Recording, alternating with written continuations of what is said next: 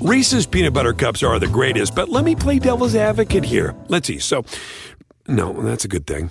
Uh, that's definitely not a problem. Uh, Reese's, you did it. You stumped this charming devil. Do you want a beautiful lawn? Enter TruGreen, the easiest way to get a great lawn. Just water and mow, and they'll do the rest. Weed control, fertilization, aeration, and more. TruGreen is the official lawn care treatment provider of the PGA Tour, and they have a verified best price, which guarantees you the lowest price with no compromise on quality. You do you. Let TruGreen do your lawn care. Visit trugreen.com, T R U G R E E N.com to get the best lawn at the best price with the best people. Guaranteed. September 19th, 1988, Seoul, South Korea. At this moment, American diver Greg Louganis was as close to perfection as you could find. He was hailed as everything from the Superman of his sport to the Baryshnikov of diving, an apt reference because Greg was a former ballet dancer himself. It's day three of the Summer Games, and there are thousands of fans in the stands at Chamshul Pool, cheering loudly. But Greg doesn't hear the cheers. As he stands at the foot of the main diving board, waiting his turn, he is deep in his own world. Greg Louganis is the best diver to ever live. He doesn't let the noise of the crowd distract him.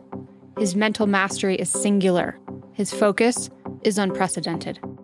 But today, something is off. What happens in the next moment is about to change everything.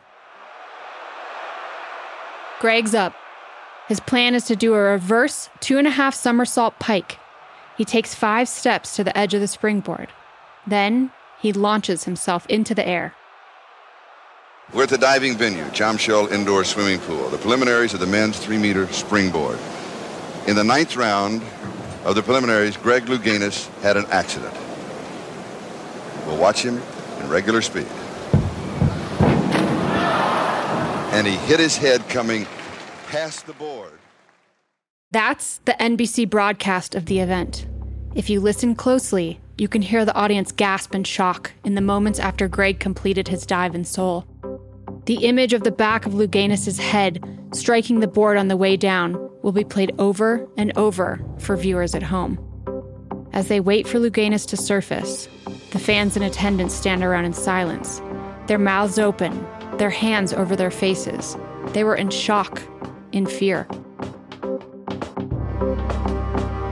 Greg's near catastrophe was one of the most terrifying moments ever in the Olympics. I'll never forget the image of that red blood stain on his white suit. What happened next in that pool in Seoul became the stuff of Olympic legend. Greg got out. He got back on the diving board. He kept competing. Not only that, he went on to win gold, two golds. But then, years later, there was a twist, a big one. Greg's story of redemption turned out to be one of the most talked about, most controversial stories in America. How did the most celebrated diver in U.S. history become ostracized by U.S. diving? How come he didn't see himself on a Wheaties box until the year 2016? Only now, decades later, are we able to look back and fully grasp just how consequential it was. The Greg Louganis story is truly mind blowing.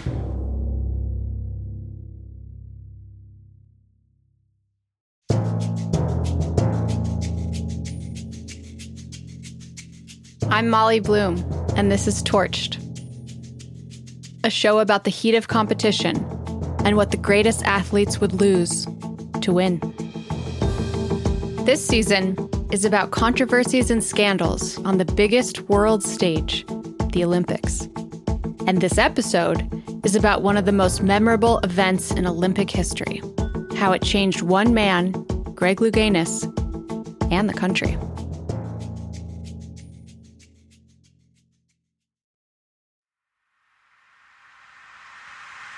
I was 10 years old the summer of the Seoul Olympics, and I remember vividly watching Greg dive. We knew he was the best in the world, and we knew if he won gold in Seoul, he would be the best diver ever to live. I was a competitive athlete at the time with my own Olympic dreams, and the Games meant everything to me. Suffice to say, I was very excited to talk with him from his home in Malibu, California. Greg is 61 now. He has silver hair, but he looks fit enough to compete for another medal. Over three decades have passed since the Seoul Olympics. But for Greg, the emotions of September 19th, 1988 remain raw. How and why did things unfold the way they did that day and in the years after? Let's back up a bit and first understand how Greg became the best diver ever.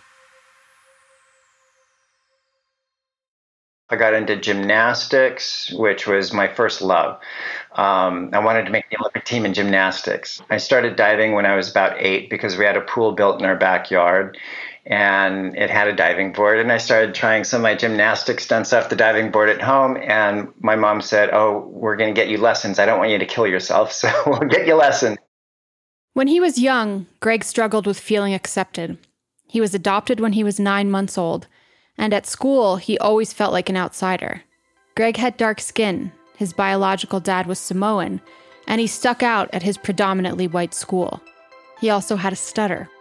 He was called all kinds of names, he was isolated, and oftentimes depressed. Diving became Greg's refuge. He spent a lot of time at the local pool, and before he knew it, he was competing and winning. He reached a new level when he started working with a diving coach named Ron O'Brien. Ron wasn't like the other coaches.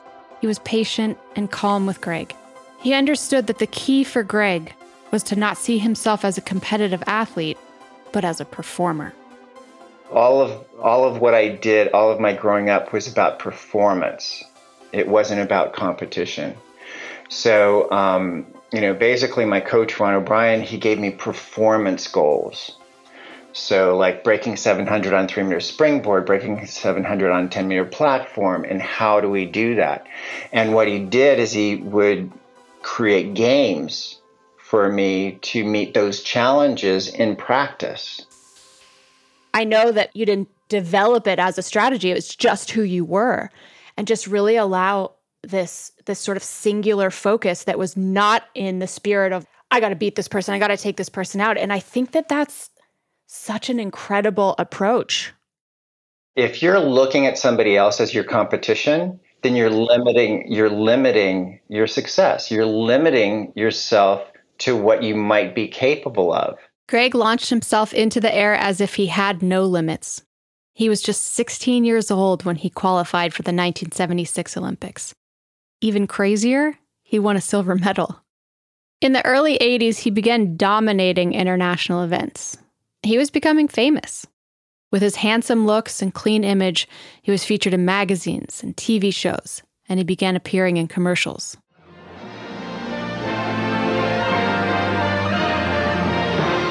Momentum.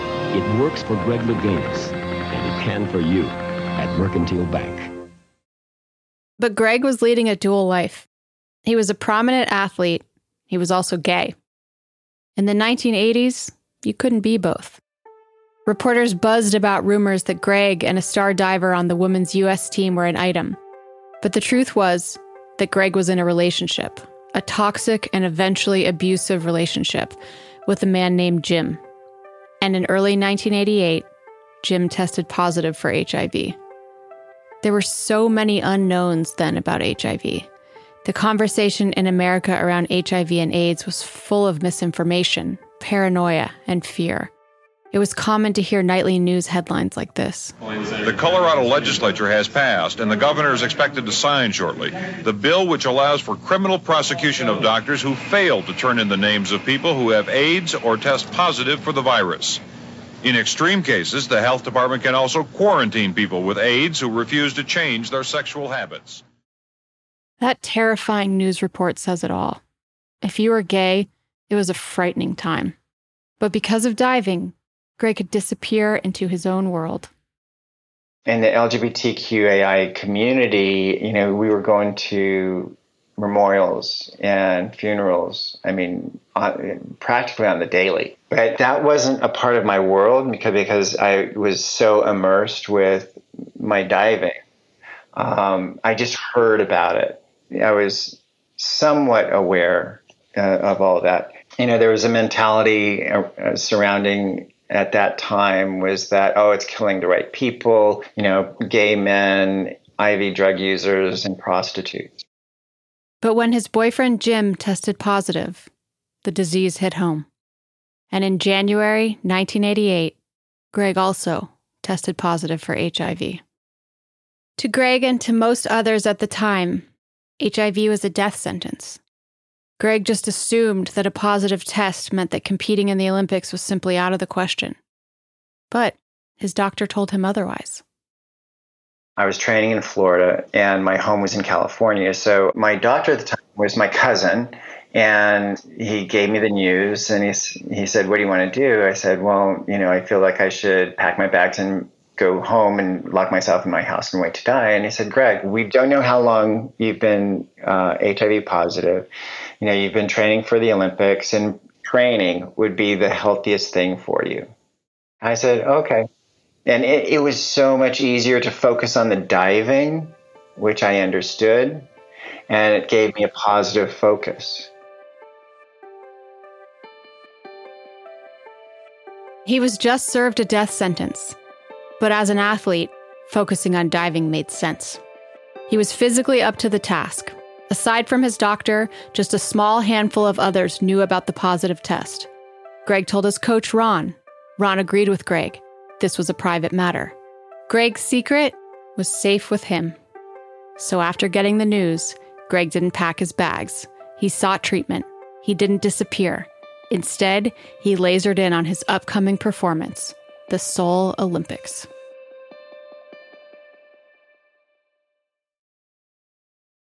Do you want a beautiful lawn? Enter TruGreen, the easiest way to get a great lawn. Just water and mow, and they'll do the rest. Weed control, fertilization, aeration, and more. TruGreen is the official lawn care treatment provider of the PGA Tour, and they have a verified best price, which guarantees you the lowest price with no compromise on quality. You do you. Let TruGreen do your lawn care. Visit trugreen.com, T R U G R E E N.com to get the best lawn at the best price with the best people. Guaranteed.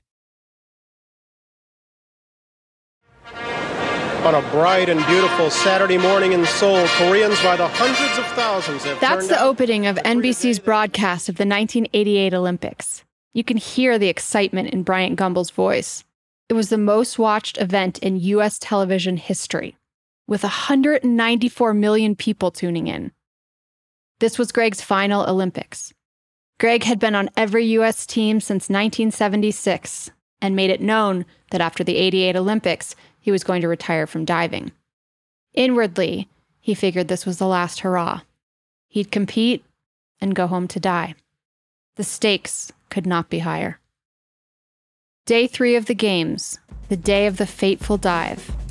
One Sports Illustrated writer estimated that over his career, Greg had taken 180,000 dives in practice and competition. 180,000! But not once had Greg ever hit his head on the springboard dive like this one. Did you know, like right from the get go, that you were off? Yeah. Yeah. As I was taking off the board on my reverse two and a half pike, I, I knew I was, I, I stood it up a little straight. And so I knew I was going to be close to the board. But usually when you do something like that, it's your hands or arms that's going to hit the board. And I thought I was well past the board. And then I heard this big hollow thud. I was like, what was that? And I go crashing in the water. And then I, crashing in the water, I was like, shit, that was my head. Over the years, the footage of Greg's dive has been played over and over and over. But it's still incredibly difficult to watch. Here's what happens. At the edge of the board, Greg reaches up with his arms and pushes off with his legs. The board kicks him into the air. He brings his legs up to begin a somersault, then spins once, then twice. As he straightens himself out of the second somersault and into the layout position, pretty much fully horizontal in the air, the top of his head strikes the end of the board. After impact, Greg falls awkwardly into the water.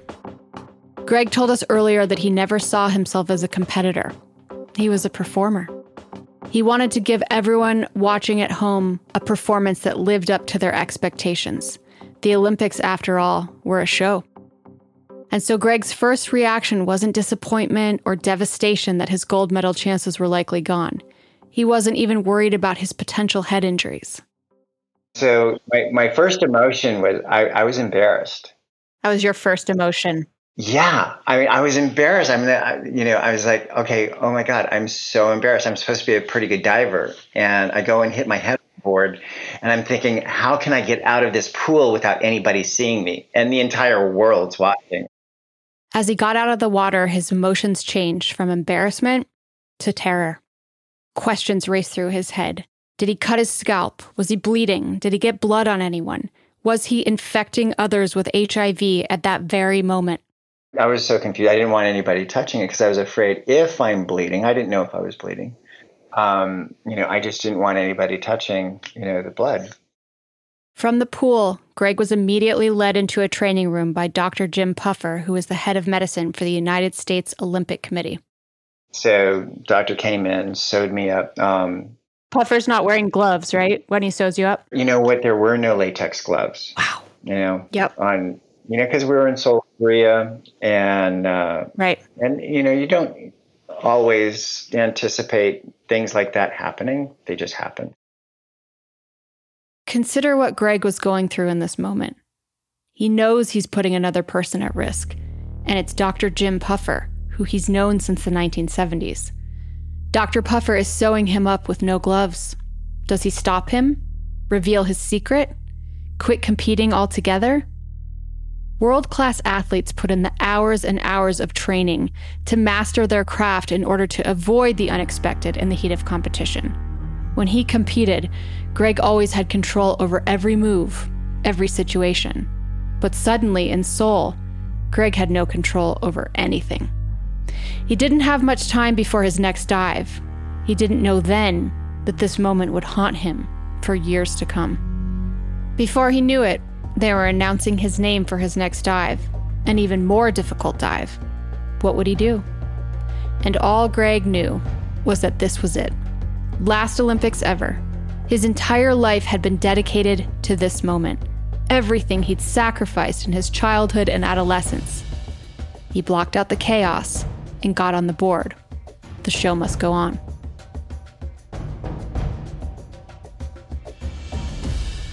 And I remember um, I set the fulcrum. They announced the dive, Greg Louganis, United States, reverse one and a half or three and a half twists. And I could hear a gasp from the audience because they knew I was going in the same direction. And so I heard this audible gasp, and I took a deep breath and patted my chest like my heart was beating outside my chest. And then the people who saw that chuckled. They were like, you know, they go, "Oh my God, he's afraid too," you know. And I was thinking, "Oh my God!" And I started laughing, and I was like, "Oh my God, they're afraid for me. I'm afraid for me." You know, and I realized, oh, these people want to see me succeed. What happened next became Olympic legend. I just had to let that go, and it's like, okay, you know what? you know, it'll be what it'll be. I, it was the Olympics. I couldn't hold back. You know, I had to go for it. And so that's what I did. And it was just like kind of a surrender moment. And I did the dive. And, um, and it was funny. It was the highest scoring dive of the Olympics. And then I go to my coach and, you know, he, he, he said, he said, nice dive. And then he hits me on the shoulder and said, it's still too close. I'm like, oh, fuck. Greg came back the very next day and he won gold. Despite suffering a head injury and bleeding in the pool, he won gold. A few days later, he competed in his second event, the platform. This could very well be the final dive we see Greg Louganis make from the platform. Perfectly executed, and a sleek, graceful finish, even though it may not have simply disappeared. And there you see his reaction and that of his coach.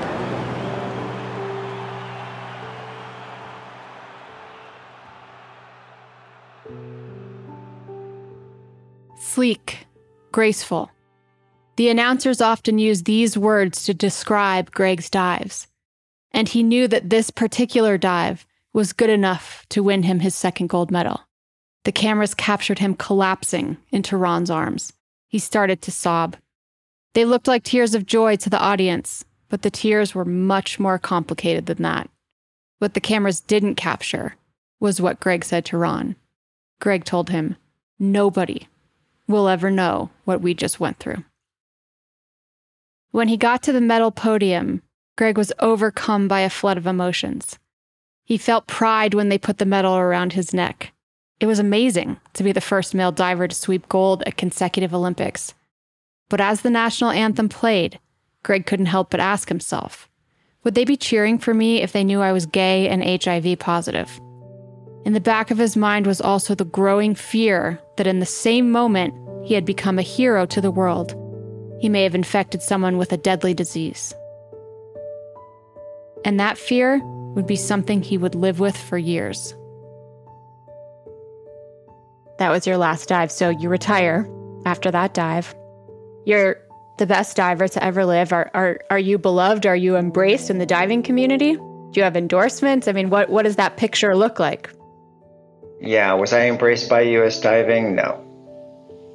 I mean, I think they were um, happy to see me go, I, and and probably regret that I had as many records as I have I've had, you know. Um, so it's yeah, it's it's a strange thing. They weren't they weren't kind to myself, or they weren't kind to my coach, Ron O'Brien. Greg suspected that the chill he and Ron received from the diving community had a lot to do with the rumors about his sexuality. After Seoul, Greg stepped away from U.S. diving and he receded from the spotlight. He was dealing with a lot in his personal life. Greg was untangling from the abusive relationship with Jim. His father was diagnosed with cancer and dying. Even though Greg was a world class athlete, he was in and out of the hospital with health issues related to HIV. By now, he knew that his condition had developed into full blown AIDS. Back then, there weren't a lot of options. The US wasn't putting many resources towards AIDS research, but Greg took as many treatment options as he could in order to keep the HIV in check. One option was AZT, an experimental medication he took every four hours round the clock. During the 88 games, he actually had to sneak AZT into Seoul to keep his secret. Over time, his health was, for the most part, stable, as he took a range of HIV antiviral drugs that became available. Eventually, he was having more good days than bad, and he was opening up little by little. Although Greg was close to his mother, Frances, he'd always been distant from his father. But when Peter Louganis was diagnosed with cancer in 1989, it was an opportunity to heal. I'm really grateful that uh, I took care of my dad the last six weeks of his life. You know, that whole year when he was diagnosed with cancer, um, it was a real healing time because that's when I came out to him about my HIV status. And then it became a crusade for life and quality of life. In 1993, he even took a role in an off Broadway play in New York called Jeffrey. And I played Darius. And he also dies of complications with AIDS. So, night after night, I'm playing this character, able to live out my fantasies, but also face my fears. You know, because each night I, you know, march in a parade, and each night I die. The play was fictional, but Greg's performance was truer than any performance he'd given as an Olympic athlete, and that made the experience incredibly intense. But I felt that Darius delivered the most poignant message to the lead character, Jeffrey. It's when he turns to Jeffrey as his spirit, saying, Jeffrey, hate AIDS, not life. Greg was beginning to feel like he was ready to open up even more. Halfway through his run in Jeffrey, he decided to write a book. I felt at that time, I felt like I was living on an island with barely a phone for communication to the outside world because that's what secrets do to you. They keep you apart from everybody. Greg was tired of living inauthentically. He was tired of secrets and he was tired of living in fear. Although he believed he would be ostracized and his reputation would be destroyed, he could no longer keep this secret. Greg came out in a videotaped message for the Gay Games in 1994. Hi, I'm Greg Louganis. It's exciting to be a part of an event that demonstrates true Olympic ideals, to show ourselves and the world how strong we are as individuals and as a community. Welcome to the Gay Games. It's great to be out and proud. In the message, Greg sounds confident and steady. The next year, 1995, was the release of his book, Breaking the Surface. A week before its publication, Greg sat down for an interview with Barbara Walters. The interview made big headlines. On 20/20, one of the biggest TV shows at the time, Greg revealed that he was gay, HIV positive, and that it had progressed into AIDS. He also revealed the guilt that he'd been carrying around all those years, the belief that in the moments after his accident in Seoul, he could have infected others, including his friend, Dr. Puffer. Greg had talked to enough doctors in the aftermath of Seoul to know that even if he had started bleeding in the pool, there was an extraordinarily low risk of infecting anyone because HIV doesn't spread in water and chlorine kills any virus it contacts. The only people who he put at risk were those who came in direct contact with his blood, like Dr. Puffer. He was told the risk was small, but it was there. Um, I, had, I had assumed that being a doctor and dealing with blood and, and that sort of thing, that he would be tested. And he didn't get tested until I told him. And I knew his family. I danced with his wife. I, you know, he's, you know, he's not just a doctor. And he's fine. And he's fine. But you didn't know that for six years. No. Greg. That was incredible. Um, guilt, um, irresponsible. The way Barbara reacts when she says Greg, it's as if she instantly understood the weight Greg must have been carrying around all those years. It was just a few months before that interview that Greg told Puffer that he was HIV positive. But Puffer wasn't angry. Greg had put the doctor at risk, but Puffer believed that Greg's decision whether or not to reveal he was HIV positive was a personal one. The International Olympic Committee seemed to agree. After Greg's revelation, they didn't change any policies or procedures. They still don't ask athletes to disclose their HIV status. In 1991, NBA star Magic Johnson had revealed that he was HIV positive, which helped with the stigma surrounding the disease. By the mid 90s, understanding of HIV had improved. By then, it was becoming clear that the likelihood of an athlete spreading HIV to another during competition was extremely small.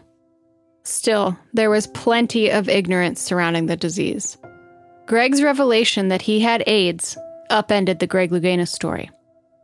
Tabloids splashed Louganis' photo on its cover about his quote, deadly secret. Newspaper columnists declared that Louganis shouldn't be called a hero, Louganis' fellow Olympians were quoted saying that he had an obligation to tell Puffer. Things got ugly. There were so many reporters at Greg's doorstep that he called a local security force. Anti gay protesters appeared at Greg's book events. This was a controversial, polarizing moment. But for Greg, it was a release. For the first time, he felt free. His life as a performance was finally over. Not only that, he began to see that his story was really resonating with others, strangers who were outsiders and outcasts their whole life, just like him. I remember being in in Atlanta, and um, this police officer who is like my bodyguard. You know, she was this beautiful, you know, Amazon woman. You know, she was just like, uh, you know, uh, she handed me a bullet, and she said, "This this is to signify that I would take a bullet for you." And I want to oh thank oh you God. for what for what you did. And we're both like in tears, you know, and hugging each other, and it's like, oh my God, you know. But it's it's so fascinating because in the tears, there's so much healing. Did you finally feel at peace after this book tour and after um, getting honest and and being able to be yourself? I mean, did that did that give you peace inside? Yes, definitely. Because then it was a layer of, of who I was that I didn't have to hide anymore. Greg may finally have found some peace, but that doesn't mean his life was perfect. He still fought depression. He still saw far too many friends and loved ones die of AIDS. And perceptions don't change overnight either which is why that moment in 1995 was just the beginning of a new chapter for Greg and for the country. Greg coming forward was a defining moment because it helped force the country to talk more openly. Greg was back in the spotlight, taking on a new role as an activist for the LGBTQAI community, for HIV and AIDS awareness.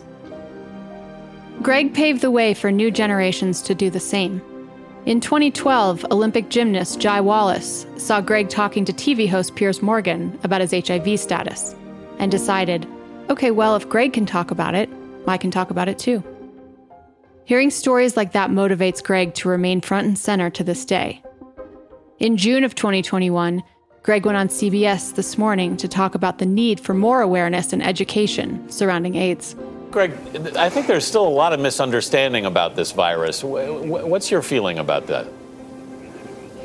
There is. I mean, I, I, I, just got a message yesterday from a mother whose son seroconverted, and she said that he's giving up um, because it's so it's so scary and terrifying. Um, but if you're treated, if you have undetectable viral load, then you can't transmit the virus. Not only is Greg still relentlessly committed to AIDS activism, as you heard in that clip, today he is still the greatest diver ever. He's still the only male diver to sweep gold in two straight Olympics. When you watch his dives, they still take your breath away. When he's standing tall on the board, ready to take flight, I still see an incredible athlete who pushed the limits. I'm still in awe. And Greg finally reconnected with USA Diving. The uplifting reunion was covered positively in HBO's 2014 documentary, Back on Board, Greg Louganis. When Steve Foley became high performance director of USA Diving, he came to the house and he said, How do we get you back involved in diving? And I like looked at him and I said, Ask. He said, You've never been asked? I said, No, nor have I felt welcome. Steve said that he can't do anything about the past, but we can move forward. So then we started talking about what I had to offer. And what we came up with was mentoring. All it took to reunite with US Diving? Simply being asked. Now he has become a mentor to young divers aspiring to break his records. His biggest message to them is that the diver who wins gold is the one who makes the fewest visible mistakes, not the one who is the most perfect. Because there's no such thing as perfection, even when it comes to our Olympic heroes. Greg Louganis accepted that truth. Ultimately, helping the rest of us to accept that truth was maybe his most daring and greatest dive into the deep end. Torched is a production of FilmNation Entertainment in association with Gilded Audio. It's executive produced by me, Molly Bloom, Alyssa Martino, Milan Popelka, Andy Chug, and Whitney Donaldson. This episode was produced by Jenner Pasqua and Marcy Thompson. It was written by Albert Chen. Technical direction and engineering by Nick Dooley. Original music by James Levino. Special thanks to Allison Cohen, Sarah Vacchiano, Matt Azenstadt, and Omar Tarbush. If you're enjoying the show, please leave a rating and review on whatever app you like to listen on. This is Torched. Thanks for listening. We'll see you next week.